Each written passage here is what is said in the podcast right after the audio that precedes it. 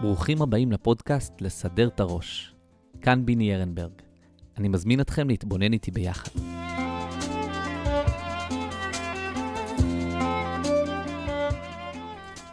מה השאלה הכי קלאסית שיש לאנשים על השם? מה הנקודה שהכי מציקה לנו? למה יש רע בעולם, נכון? אני מאמין שהשם טוב, אבל לא מצליח להבין למה השם ברא כל כך הרבה רע. זו באמת שאלה טובה ויסודית, ואנחנו רואים לאורך כל ההגות היהודית המון ניסיונות להתמודד איתה. יש רבנים שיסבירו שזה כדי שתהיה לך בחירה חופשית. יש כאלה שיגידו שבלי רע אין טוב. ויש כאלה שיאמרו שזה כמו משל של קליפה שמגנה על הפרי, או אולי מערכת מורכבת של שכר ועונש. אבל בסוף כל התשובות האלה משאירות אותנו עם טיפת טעם מר בפה. אנחנו מרגישים שקצת מסבנים אותנו. כל התשובות טובות ויפות, אבל כולן מתחילות ממצב של דיעבד. הרי השם יכול היה לעשות את זה אחרת. בסוף השם הוא טוב, וממילא הרע הוא לא מצב שלכתחילה. גם אם אני מבין שהרע נצרך כדי לשרת איזושהי מטרה גדולה יותר, תמיד נשארת המחשבה שהיה אפשר, וגם היה עדיף בלעדיו. אין מנוס, בסוף אני תמיד מוצא את עצמי טועה, למה דווקא ככה? מצד אחד, זו שאלה תיאולוגית עמוקה על ההבנה של הקיום עצמו, אבל זה לא נשאר רק שם. גם בחיי היום-יום שלי אני מרגיש את הקושייה הזאת. אם למשל קורה נס גדול שמציל אותי מאיזושהי סכנה, או שאני בהשגחה פרטית בדיוק מפספס את האוטובוס וממש מול העיניים שלי אני רואה איך האוטובוס עושה תאונה קשה, לא עלינו. אז מאחורי ההתרגשות מגילוי השם במציאות, אני גם מרגיש תחושה של בלבול. הרי אותו הקדוש ברוך הוא שהציל אותי מהתאונה, הוא גם זה שברא את התאונה הזו. ואני מוצא את עצמי חושב, למה בעצם צריך את כל התסביך הזה?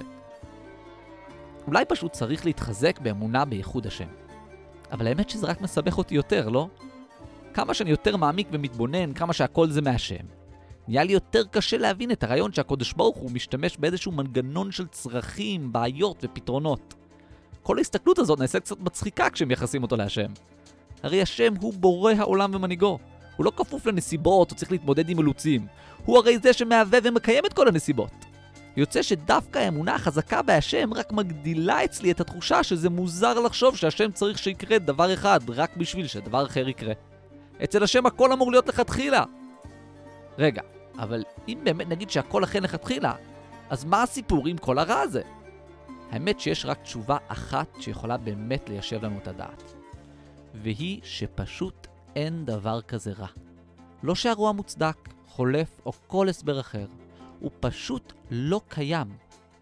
זו הכוונה של הביטוי להתחזק באמונה.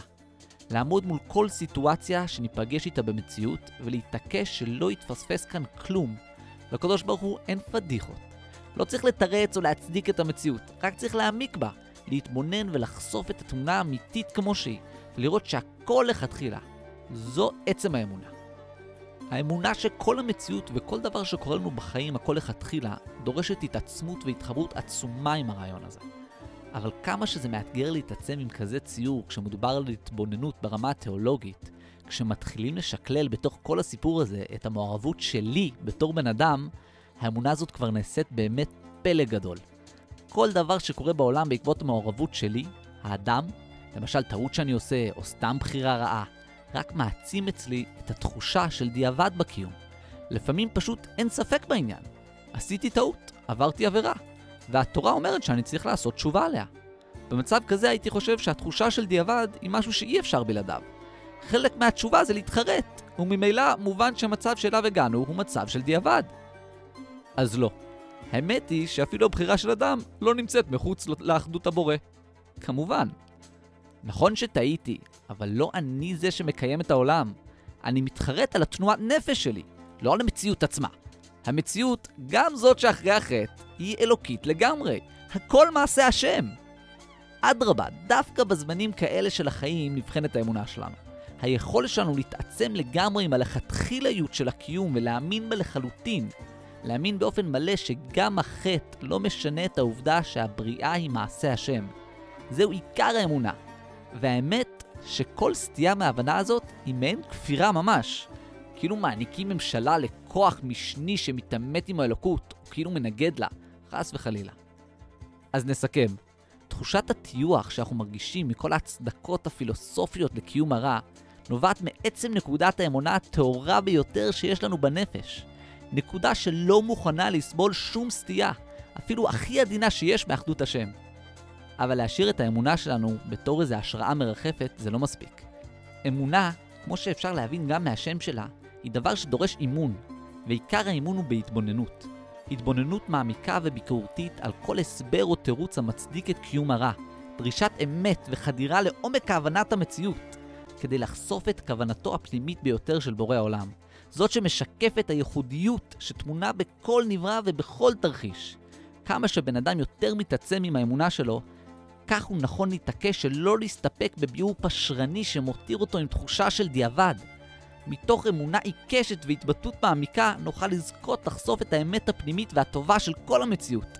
לאמץ מבט של גאולה, שיתברר לכל העולם איך שבעצם כל היקום הזה הוא לכתחילה שבלכתחילה.